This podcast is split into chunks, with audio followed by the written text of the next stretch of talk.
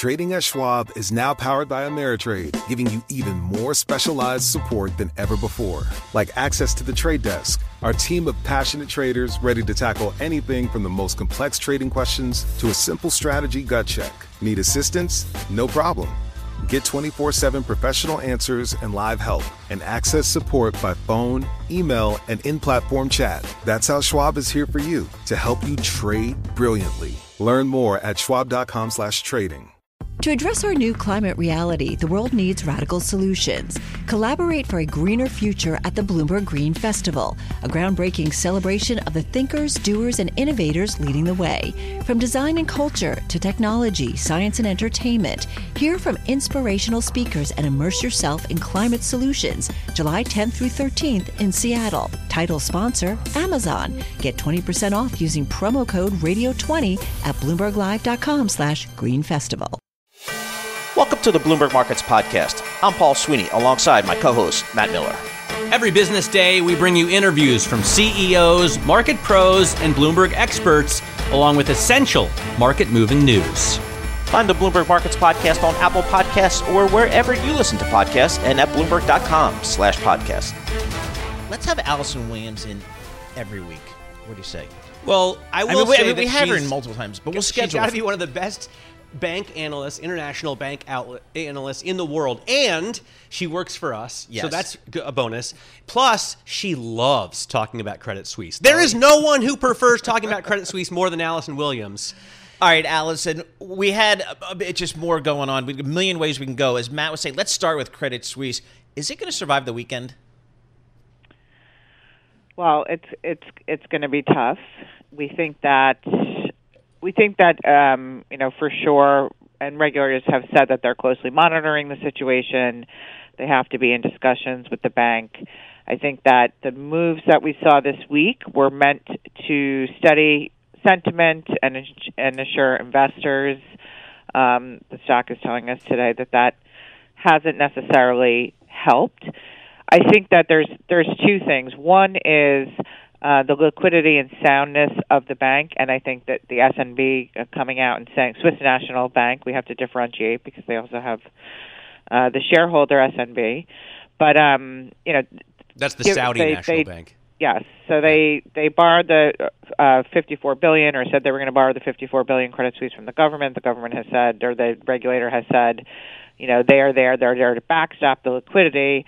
But you know, to us, the issue with Credit Suisse is, you know, you have to study the confidence. You have to study the flows. You have to because that that really is their core business and the move was meant to study client sentiment. The investor sentiment um, is is telling you that they they're not assured.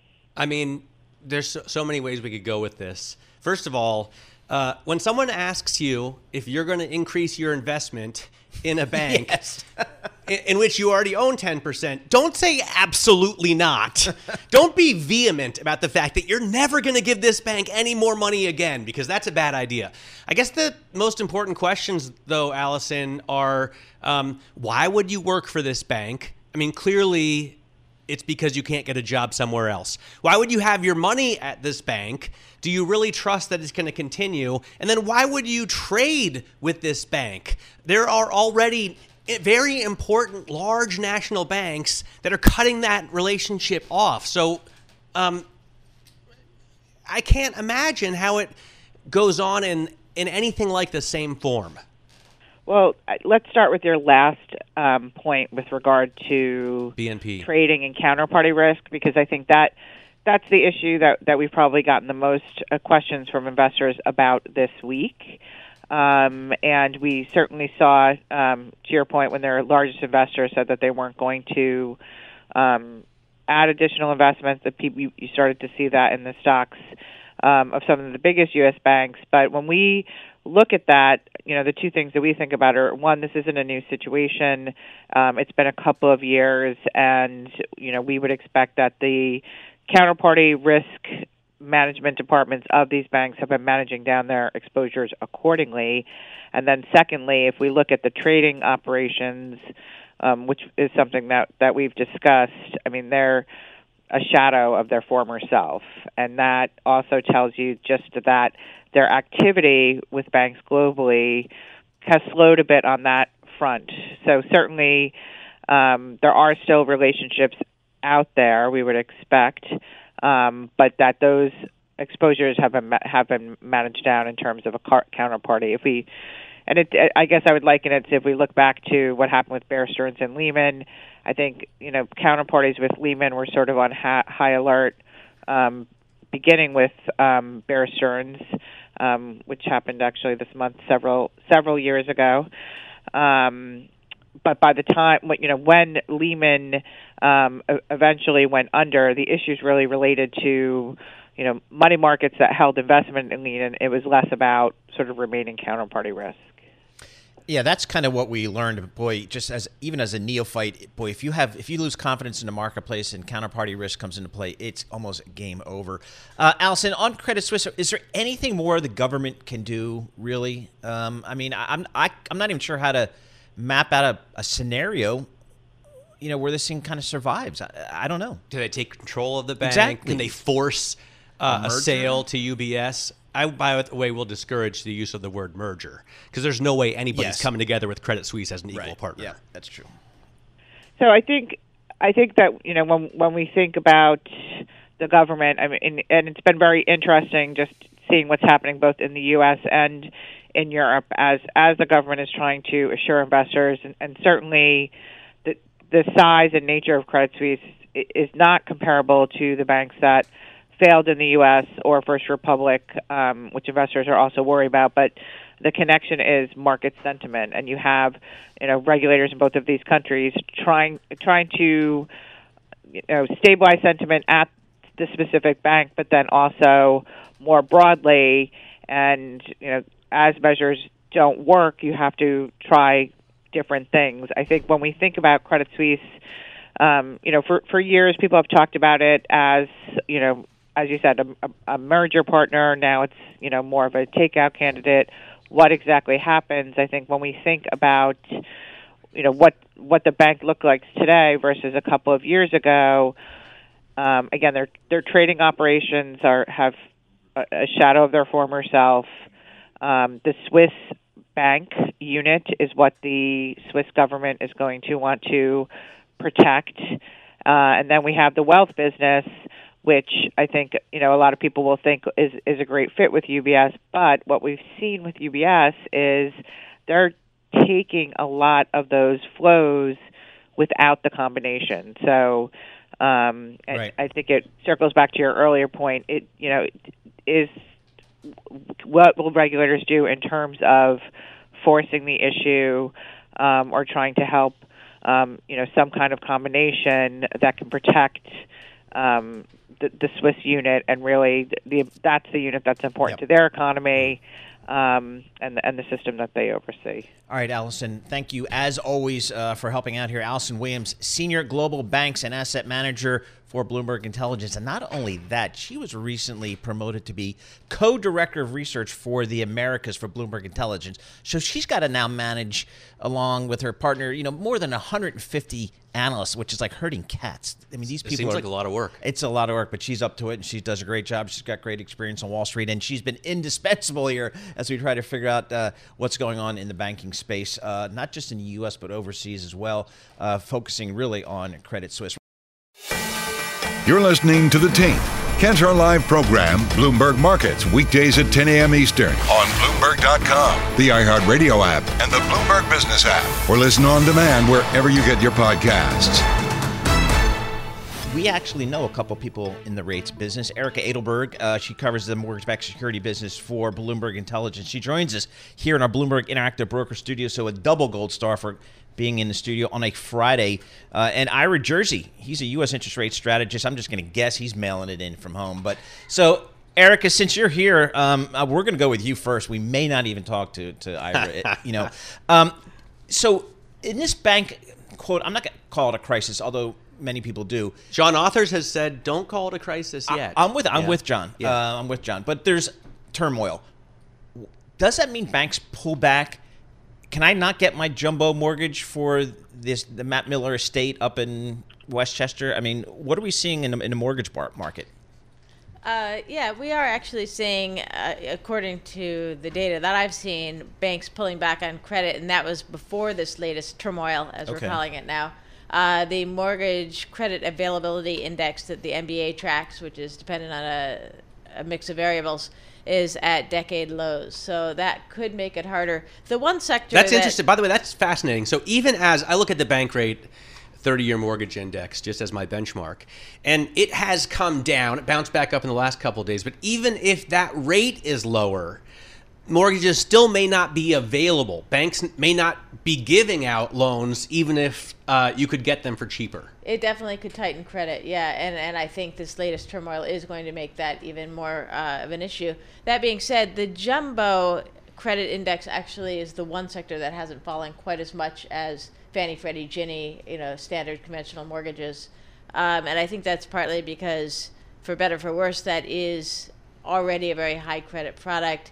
And the larger loans are more attractive for banks to originate and a lot of times hold on their balance sheets.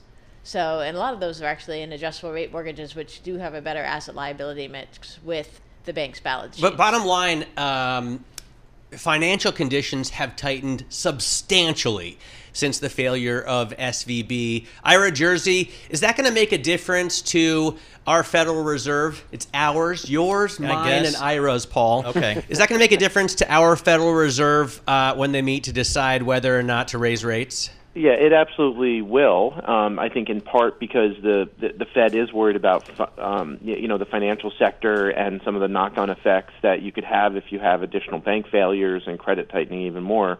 Um, that being said, I, I still think that you know with some of the lending facilities that they've they've uh, used, there's a big a lot of people worrying about the fact that the discount window is over 150 billion dollars in usage. It's probably just from a couple of institutions.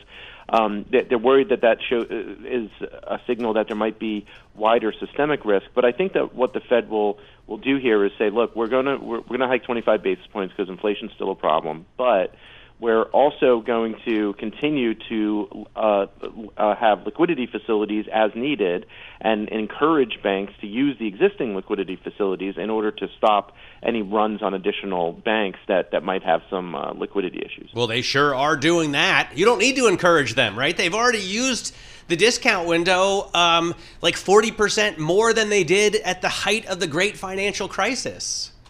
Yeah, and, and I think that one of the issues that the Fed had at the height of the financial crisis, or even at the very beginning, was trying to convince institutions to use some of the existing facilities. So they created all of these other, you know, alphabet soup of facilities like the the TALF and the TAF and all of these other facilities that ultimately were the win- discount window brought to you, right, instead of people actually using it. So, so we actually just put out a note just about an hour ago talking about the fact that, that the usage of the discount window might show that there's a little less stigma today than there was in, say, 2007 when it probably should have been used the first time. Um, and because of that, you know, there, there is this backstop for uh, for, for bank liquidity that, that hopefully will be used in times of need, not in times of, uh, you know, to try to avoid that, that crisis level um, that could potentially rear up. And, and, and there is risk here for, for sure. And, and that's one reason why I think people are still skittish about, about markets and, and why the Federal Reserve had to step in, create another new facility. What's the Um, new acronym? BTFP or what is yeah, it? yeah. So it's the it's the the bank term financing program. Okay. Um, and and so so what what that allows is for banks that own Treasury and agency securities um, to basically fund them for a year.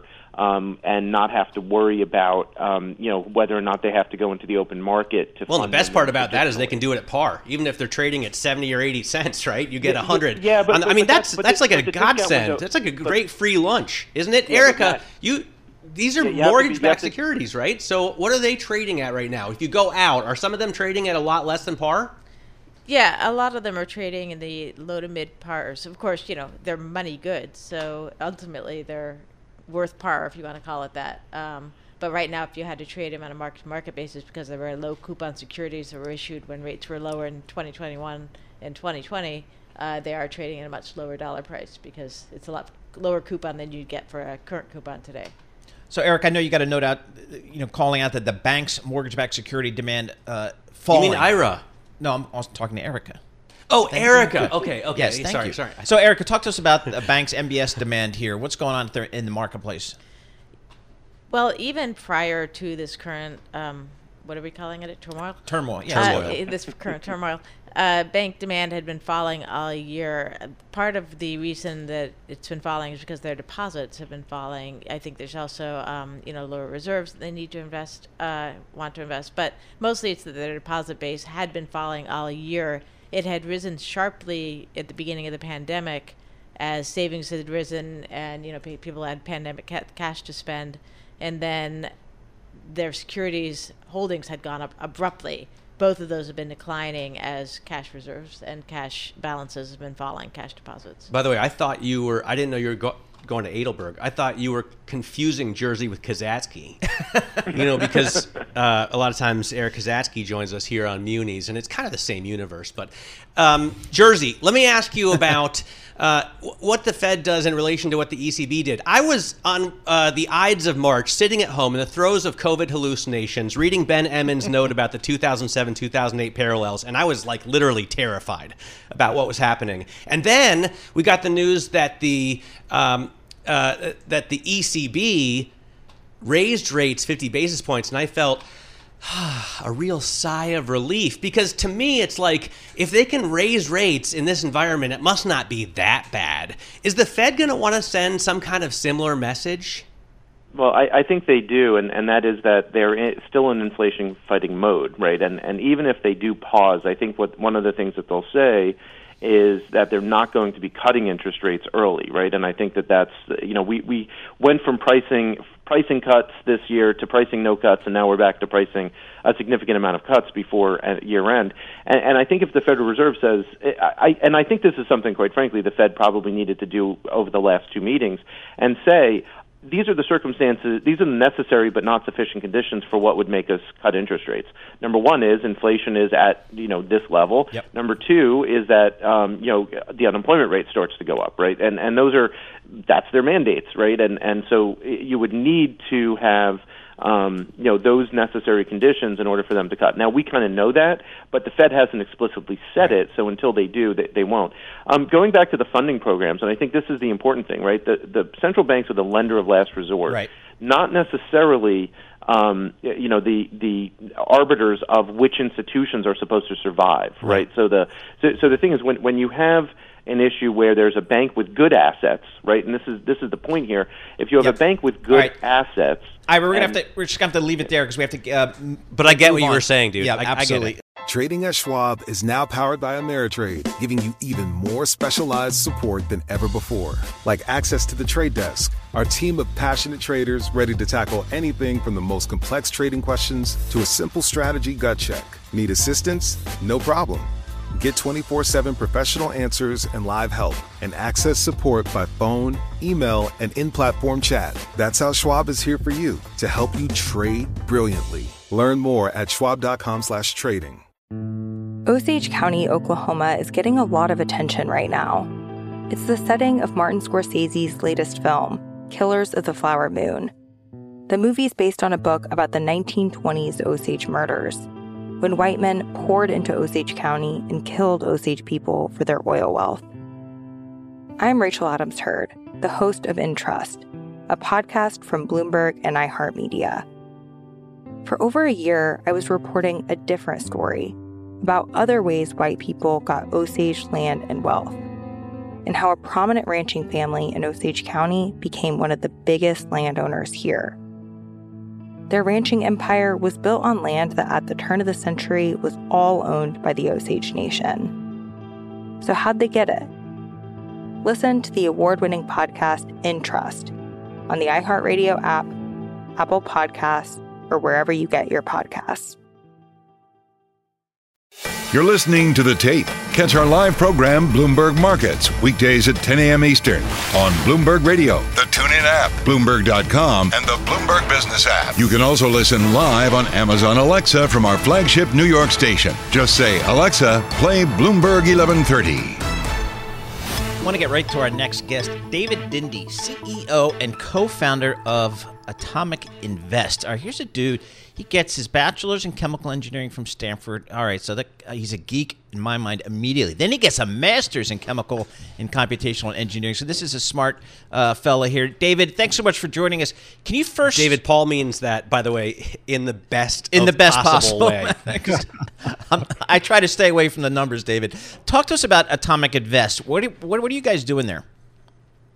We provide white labeled wealth management and treasury services to banks, fintechs, and credit unions. So, for instance, if you have a fintech app that you work from or that you work with uh, that is launching investing, we are on the background serving as the infrastructure partner as well as the regulated entity for them. So that leads me, David, to uh, the big question. If I am a startup that's just gotten a boatload of money oh, from oh a VC and I put it all in a bank in Silicon Valley, suddenly last week I wanted to move it quickly to one of the big four Wall Street banks. Do you help me with that sort of thing? Yes, and actually, we helped hundreds of companies over the last six days do exactly that. Wow! Uh, just you know, share more context. You know, part of our infrastructure also includes treasury management and the ability to open cash management accounts with uh, banks and custodians like Bank of New York Mellon, who has entered into a strategic partnership with Atomic. And so we saw hundreds of such companies looking to open accounts with us and to transfer their assets uh, into a place that they feel is safer. Hey, David, you know, here just in, in Wall Street in New York, we're, we're all trying to get a sense of is this systemic in the banking community or is it specific to the Bay Area, maybe some of those uh, depositors and, and, and so on? What's the feeling out there in the Bay Area about how bad this is, how bad it could get? What's the feeling on the ground? The feeling on the ground right now is that the recent collapse of SVB, Silvergate, and First Republic's precarious situation has emphasized the need for quality, resilience, stability, and corporate cash management. We've also seen that companies have now elevated corporate treasury management as something that needs to be a key corp um, key competency that needs to be prioritized. And so, I think many people right now, you know, initially the first couple of days were a couple of days of panic. Uh, but over the last two or three days, people have been thinking more strategically in terms of how can they have an automated cash management solution that allows them to diversify mm-hmm. strategically and to allocate their assets into treasury bills, uh, as well as institutions that that they feel uh, are safe, like Atomic. So you can help them uh, manage their cash in ways that also provides returns. Um, it, it, right now, obviously, because rates are, are up. What about um, other kinds of problems, David? For example, um, you know, the, the official limit on insurance is $250,000, but I'm sure that most of the companies you deal with need to have more cash on deposit than that just to operate simple things like payroll. How do you deal with that? Yeah, so most of the companies we deal with have tens of millions, if not hundreds of millions of dollars in deposits. And so the typical FDIC insurance limit of 250K just doesn't make sense for them. And so for those companies, we sweep them into a money market sweep that offers up to $2.5 million of FDIC insurance through a multi bank program. Mm. Uh, at the same time, uh, we look to see what their liquidity needs are, as well as how much cash they have on hand, and structure custom ladders that allow them to uh, put the cash that they might not need in the next month or two into treasuries, which, as we all understand, are fully backed by the US government. That way, if a company has $50 million or $100 million, they can rest assured that their cash is either in these FDIC insured sweeps or is in a security that is backed by the US government in whole. David, as, as founder and CEO of Atomic Invest, what have you done with your firm's cash?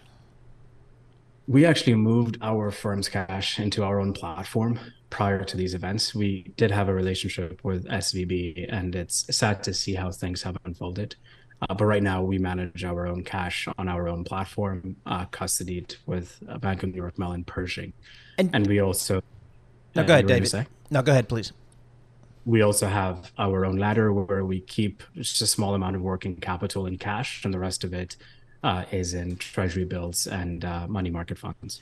So, David, as I understand it, one of the reasons that Silicon Valley Bank was created several decades ago was because small startup companies coming out of the valley um, the the big banks, the exist, existing banks, would not bank them. Is that changed at all? I mean, if I take my money out of Silicon Valley Bank, am I not going to have the same problem? The I think the thing that is changing right now as we speak as a result of this dislocation is a model away from you know one bank banking all of the startups like a Silicon Valley bank to a model where you have an infrastructure provider like Atomic that essentially allows companies to be able to access the services of these larger banks without having to contend with uh, you know some of the limits or constraints that those larger banks might have in serving small companies. So I do think that the model will change drastically. Uh, I think that uh, it's going to be fintech companies that offer these services to companies powered by infrastructure providers like Atomic uh, in that respect.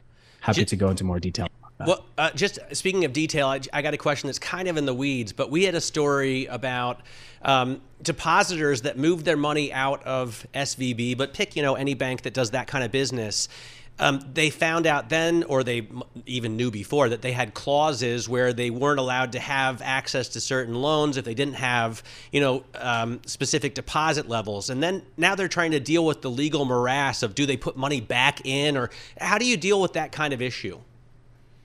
Yeah, some of our clients have covenants that require them to keep their money with the specific bank where they've taken out a venture uh, where, they've taken out venture debt from. And so we work with them to help them uh, facilitate that. Uh, and there are programs that we're putting in place to actually provide the liquidity for those companies to uh, pay out those loans. And we would take those loans instead, at least in a secured fashion uh, in that respect. David, thanks so much for joining us. Really fascinating uh, story. It seems like uh, you're right, uh, and your company are right in the middle of it. David Dindi, CEO and co-founder of At- Atomic Invest, uh, which is really interesting. They're out there in the valley, Matt, and uh, you know, they're one of these fintech stories that may become much more central to kind of how a lot of those companies do their banking. Yeah, I, I think it's absolutely fascinating. This is one of the companies that's you know on the ground on the front lines um, helping to move this money around, helping to uh, work with these VCs that we talk about, you know, from this coast yep. in a kind of theoretical way, but they're actually doing the work uh, with them and watching this, um, providing infrastructure and watching the, the, this money move around. So I think yep. uh, really cool to get in touch with David for a little bit. Yeah, very interesting. And uh, just getting a quick update on these markets: S and P down now, uh, 1.3 percent, kind of plumbing the bottoms of the intraday trading. You're listening to the team. Catch our live program, Bloomberg Markets, weekdays at 10 a.m. Eastern on Bloomberg.com, the iHeartRadio app, and the Bloomberg Business app, or listen on demand wherever you get your podcasts. This is a treat, folks. We get to uh, speak with uh, Ned Lamont, Governor of the state of Connecticut. Governor Lamont, thanks so much for taking the time. Um, the conversation here on Global Wall Street over the last 10 days has been you know, kind of the concern we're seeing in the marketplace about some of these banks and, and what does that mean for the global economy. From the state of Connecticut, sir, how are you thinking about your state's economy, your state's uh, soundness of the banking system? How are you thinking about those, and how has that evolved over the last week or so? Look, we watch this carefully. We're a small state. This is obviously a you know a national issue. But we this is Connecticut. We're the land of steady habits. I, I you know, there's a little bit of the madness of crowds when you see everybody, um, you know, running uh, to the bank um, window to get their money out.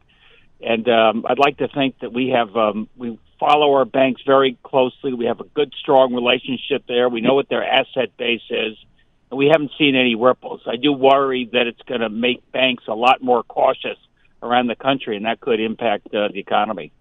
Uh, are the banks in Connecticut sound right now? You you have full confidence in them? I really do. You know, everything um, I've learned to understand. We have a strong economy. We have a diversified economy. Um, manufacturing, life sciences, uh, they're all growing strong right now. I think that's reflected in the balance sheet of our banks. Governor, one of the discussion points here um, is regulation. Uh, Dodd Frank. Should the Dodd Frank regulations, which really are, they've been rolled back, they were rolled back in 2018 to really just focus on some of the larger, systemically important banks. But now we're seeing, geez, maybe some of these regional banks should have some more regulation. What's your opinion there? I think they probably should. You know, um, the smaller banks are a lot more regional. The more regional have a sort of a, a customer base that's a little more narrow. Let's say Silicon Valley Bank was all the innovation and um, you know media type of uh, investors.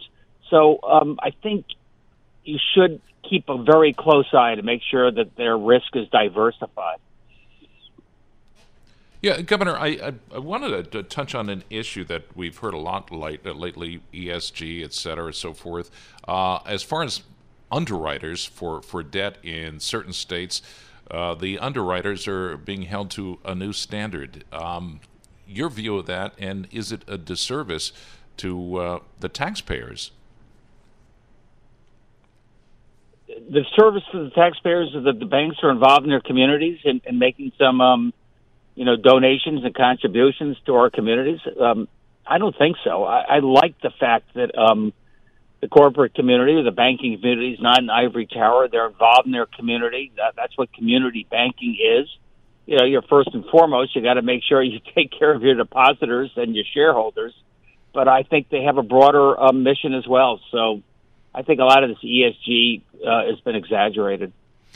Governor, what we saw during the pandemic, many things. One of the fallouts from it was uh, uh, a lot of people leaving the tri-state area, uh, and for many reasons, but many of them tax-related reasons. Talk to us about kind of how you think the tax situation is in Connecticut and maybe even the region, because if this region in Connecticut in particular wants to remain competitive, is there an argument that they need to be more competitive on a tax?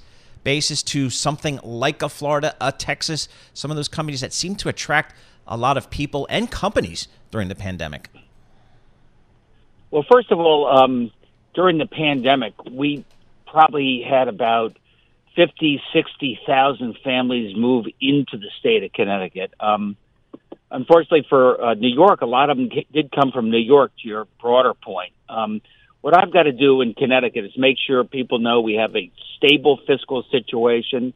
Remind people that we're having the biggest tax cut in the history of the state is before the legislature right now.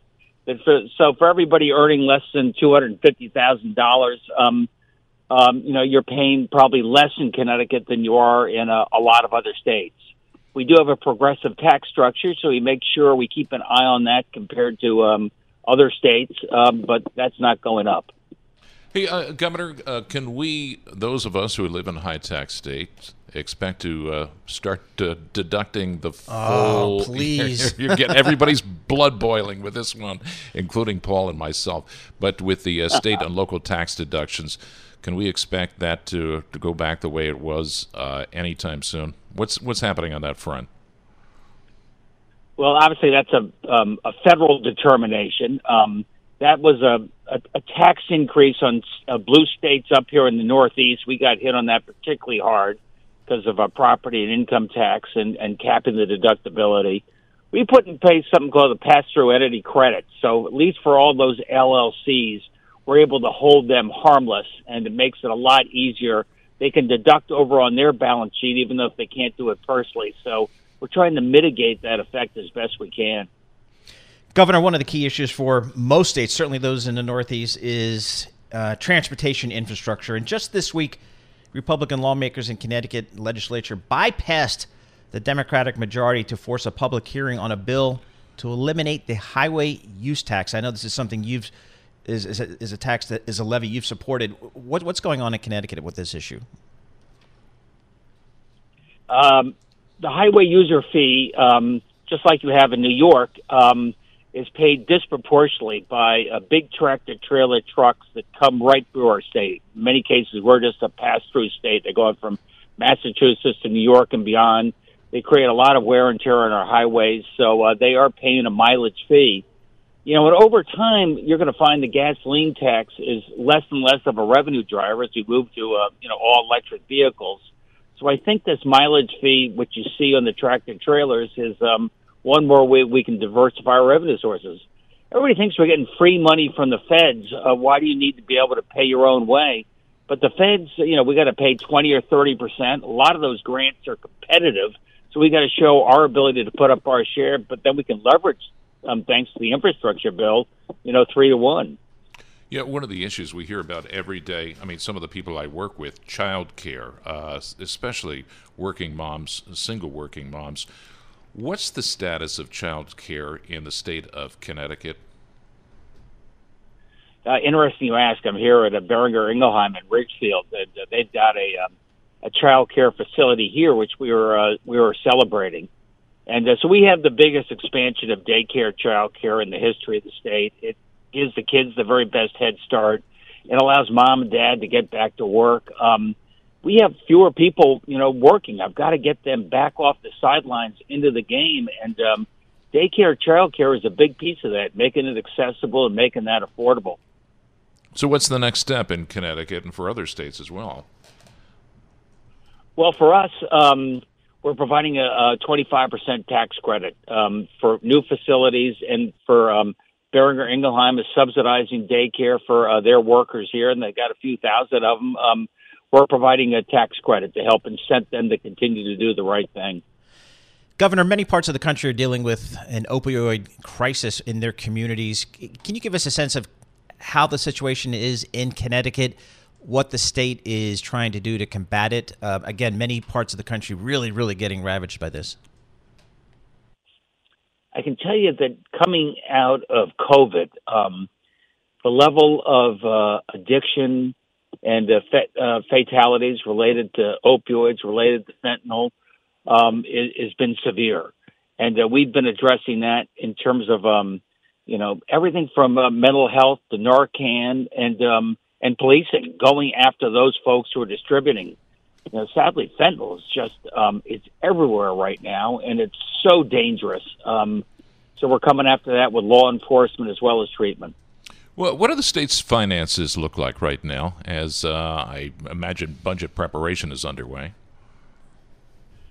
Yeah, we're pretty solid. We've got um, 15% set aside as a rainy day fund. Our revenues are holding up pretty well. Um, uh, our income uh, is up uh, compared to last year. Capital gains is down a little bit, but we had anticipated that. And again, that allows us to have, um, you know, the biggest tax cut in the history of the state, which I think will be passed in the next 90 days. Is there an appetite? I just want to get this one because I've asked this every governor I, have talked to. Is there appetite in your state for anything like pension reform?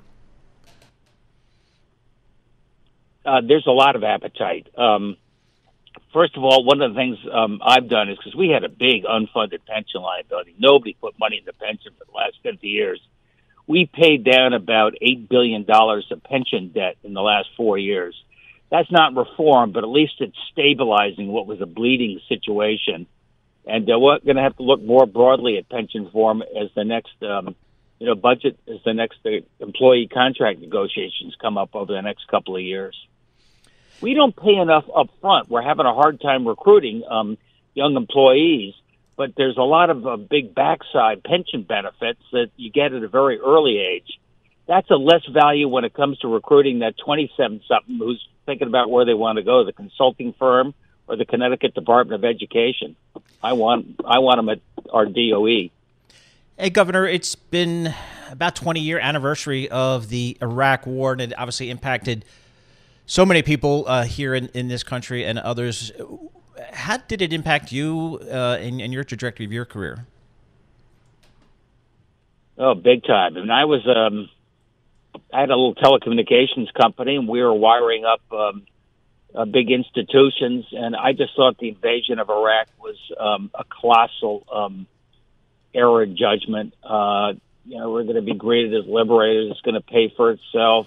Um, so I stood up. I um, I challenged a guy named Joe Lieberman, who had been the Democratic candidate for vice president previously, and um, you know, in a primary here 20 years ago. And I think um, 20 years later, I think um, I think most people realize it was a terrible mistake. What it meant in terms of blood, what it meant in terms of treasure. Now, in hindsight, everybody was against the invasion of Iraq, but not at the time. Governor, one of the the issues here on Global Wall Street at Bloomberg Radio and Television, which we talk a lot about, just is kind of over the last week to ten days with some of these banking issues. It just kind of brings to light, uh, you know, the venture capital community. And I know you've had a business background. Your wife is in the venture capital business. How do you think that may be impacted going forward over the next several years? How the banking crisis impacts um, investment capital and, and yeah, just venture capital? venture capital and just you know kind of growth capital for new technologies and so on. Well, I'd, I'd pull the lens back first of all. I think one of the greatest strategic advantages this country has is a uh, liquid capital market, and that starts with investment capital. That starts with the venture capital, in particular seed capital, which is what we're doing in this state. We've had more new business startups the last three years than we had in the last uh, 23 years combined. So I really worry about um, the risk appetite um, pulling back, and um, and part of that's reflected in the nervousness in and around our banking system. Um, I'll leave it at that. Hey, uh, Governor, you want to make some predictions for um, the presidential race? uh, who you support? Should Joe Biden run again? And who do you think the the Republican uh, uh nominee will eventually be? If I had to guess right now, I think um, it will be uh, Biden versus Trump but you know, I probably said it's going to be uh, Clinton versus Bush eight years ago. so I'm not very original on that. But um, more importantly, which of you is the big Duke supporter in basketball? So just you don't want to run into the UConn Huskies. Uh, that's where I wanted that's to go. I will make. Well, I, I, want a prediction here because you have a great coach there in Danny Hurley. He's a New Jersey product, comes from the great Hurley family coaching tree, and his brother's also coaching in the NCAA tournament at Arizona State. Of course, his father, Bob Hurley, is a legendary uh, high school coach from St. Anthony's in Jersey City. So, talk to us about your UConn Huskies here. He's done an amazing job. The um, the men's basketball team wasn't winning there for a little while, haven't had a great tradition under Jim Calhoun. They've got five years of improvement. I think they're one of the certainly top 10 teams in the country. They're playing really well. And we got a guy named Geno Auriemma on the other side when it comes to women's basketball. They're going to be going to the Final Four. Very good. Ned Lamont, best of luck to the UConn uh, Huskies there. Love to see that program get back to where it was. Schwab Trading is now powered by Ameritrade to give you a new, elevated trading experience tailor made for trader minds. Go deeper with Thinkorswim, the powerful award winning trading platforms now at Schwab. Unlock support from the trade desk, our team of passionate traders who live and breathe trading like you do. And sharpen your skills with an expanding library of online education crafted just for traders. All designed to help you trade brilliantly. Learn more at schwab.com/trading. To address our new climate reality, the world needs radical solutions. Collaborate for a greener future at the Bloomberg Green Festival, a groundbreaking celebration of the thinkers, doers, and innovators leading the way. From design and culture to technology, science, and entertainment, hear from inspirational speakers and immerse yourself in climate solutions. July 10th through 13th in Seattle. Title sponsor Amazon. Get 20% off using promo code Radio20 at bloomberglive.com/green festival. You're listening to The Tape. Catch our live program, Bloomberg Markets, weekdays at 10 a.m. Eastern on Bloomberg Radio, the TuneIn app, Bloomberg.com, and the Bloomberg Business app. You can also listen live on Amazon Alexa from our flagship New York station. Just say, Alexa, play Bloomberg 1130. FedEx reported numbers last night, and to my untrained eye, they missed numbers, but the stock is up. So this is a story, it sounds like, cost cutting. Uh, and cost cutting is certainly in vogue for many companies in many different industries these days. You, you don't have to be just a startup company. You could be a, you know, a, a at like a company like FedEx. Lee Klaskow, he's a sector head, senior analyst. He covers all the freight transportation and logistics for Bloomberg Intelligence. Lee, FedEx stock, it's up 8.2% today. What did the street like? Yeah, I think, you know, FedEx has been a, a company in transition and it's kind of uh, been a while. Like people are really expecting them to execute. And what it seems like is management is finally executing. Um, you know, FedEx is probably late to the game in terms of um, aligning its resources uh, to demand. You know, UPS is kind of uh, was doing that a couple of years ago. Uh, but it looks like some of the cost cutting measurements that measures that they've been doing have really started to work. Um, you know, they beat expectations by 70 cents a share. Uh, so uh, their earnings, the, the, their fiscal third quarter came in at three dollars and forty-one cents, which was 70 cents uh, above expectations, and that was really, you know, to your point, uh, being driven uh, uh, on the cost-cutting uh, side, especially in its ground business and its freight business, which is its less than truckload business. Uh, and they also guided up, so they they raised uh, full-year guidance, so it was implied EPS for the fourth quarter, their fiscal fourth quarter, of uh, $4.57 uh, to five dollars and seventeen cents, which was well above consensus of uh, four dollars and twenty-three cents. So, you know, people are recalibrating their expectations for the fourth quarter, and I think they're they're they're recalibrating their expectations for fiscal 2024 um, uh, for FedEx. So, you know, I think you're going to see earnings estimates from the street uh, move higher in the coming days and weeks. Okay, when you cut costs, are you cutting into future growth? I mean, there's is this sort of a, a Faustian bargain for some companies? No, uh, not really. Uh, so they're doing some like temporary uh, cuts, which is you know really dealing with the demand trends. So maybe like cutting some flights, parking some airlines, you know, things that when demand picks up, they can easily get back into business. Uh, and they're also, you know, FedEx has always been considered a little more bloated uh, than some other companies, and I think they're just dealing with that bloat. Um, you know, they announced a bunch of, uh, you know, middle management and senior management cuts um, uh, which th- which they're doing across the organization. They're talking about you know you know they operate two very separate networks. They operate a ground network and an express network, which is unique because you know most companies in the courier business they'll have one network. So UPS, their express and their domestic business is kind of all in in, in one uh, operation. And you know FedEx is is looking at ways that where they can combine those two networks you know, and gain kind of some of the scale and um, and, and, and, and benefit that that will bring, and, and just increase productivity overall. Because at the end of the day, you know, these networks were built for uh, B2C commerce, and as B2B, I'm sorry, they're built for B2B commerce, and as you know, business to consumer co- commerce or e-commerce is picking up, you know, they need to kind of change the way these asset intensive networks operate. That's kind of where I wanted to go, Lee, as I think about FedEx and UPS and DHL and, and boy, even Amazon. Um, how have the businesses changed since the pandemic? It just seems like is there more capacity in the system now? Is is is the demand at a going to grow from this higher level? Um, how has it changed? Yeah, so I mean, if you want to talk about like pre-pandemic to today, so obviously, you know, we had a surge in, you know, B to B to C or e-commerce demand uh, as more and more people were were you know stuck at home and not able to get out.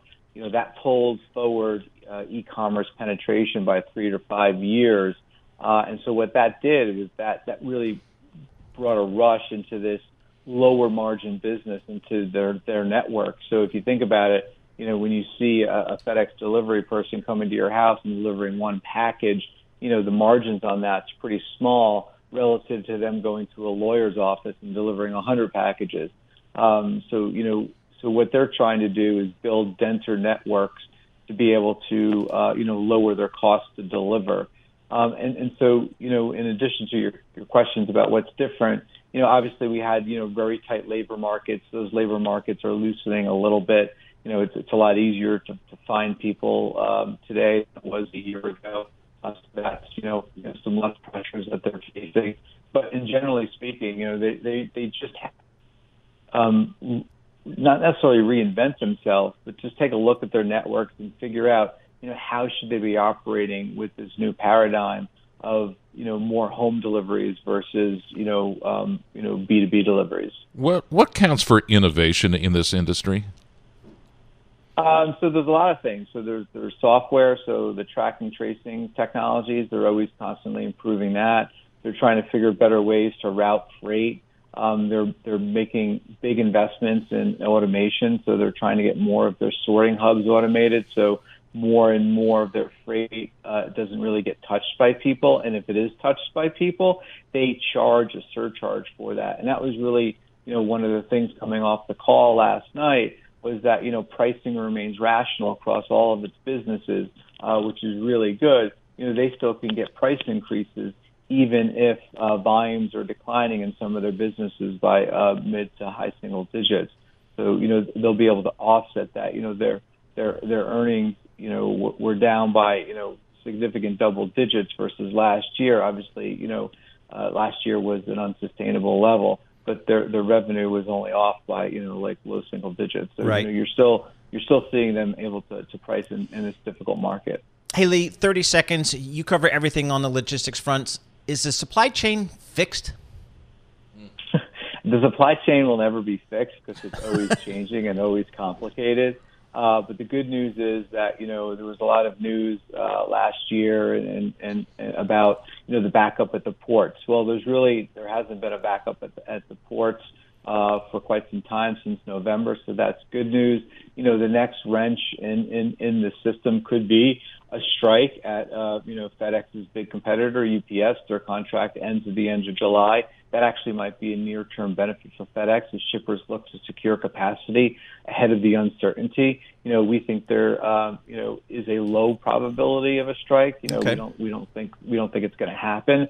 But you know, shippers have to prepare. We were at a conference last week, or actually, sorry, this week, uh, right, talking to a, a bunch of shippers and they were telling us, you know, that they're right. they're they're engaging with with other uh, providers to make sure their stuff gets to where it needs to be. All right, I got it. Good stuff, Lee. Uh, sector head. He covers all things logistics for Bloomberg Intelligence. Thanks for listening to the Bloomberg Markets podcast. You can subscribe and listen to interviews at Apple Podcasts or whatever podcast platform you prefer. I'm Matt Miller. I'm on Twitter at Matt Miller 1973. And I'm Paul Sweeney. I'm on Twitter at PT Sweeney. Before the podcast, you can always catch us worldwide at Bloomberg Radio. Osage County, Oklahoma is getting a lot of attention right now.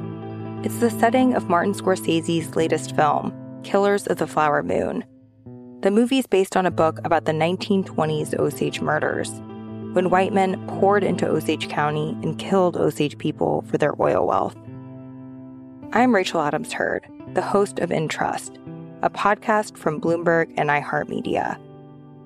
For over a year, I was reporting a different story about other ways white people got Osage land and wealth, and how a prominent ranching family in Osage County became one of the biggest landowners here. Their ranching empire was built on land that at the turn of the century was all owned by the Osage Nation. So, how'd they get it? Listen to the award winning podcast In Trust on the iHeartRadio app, Apple Podcasts, or wherever you get your podcasts.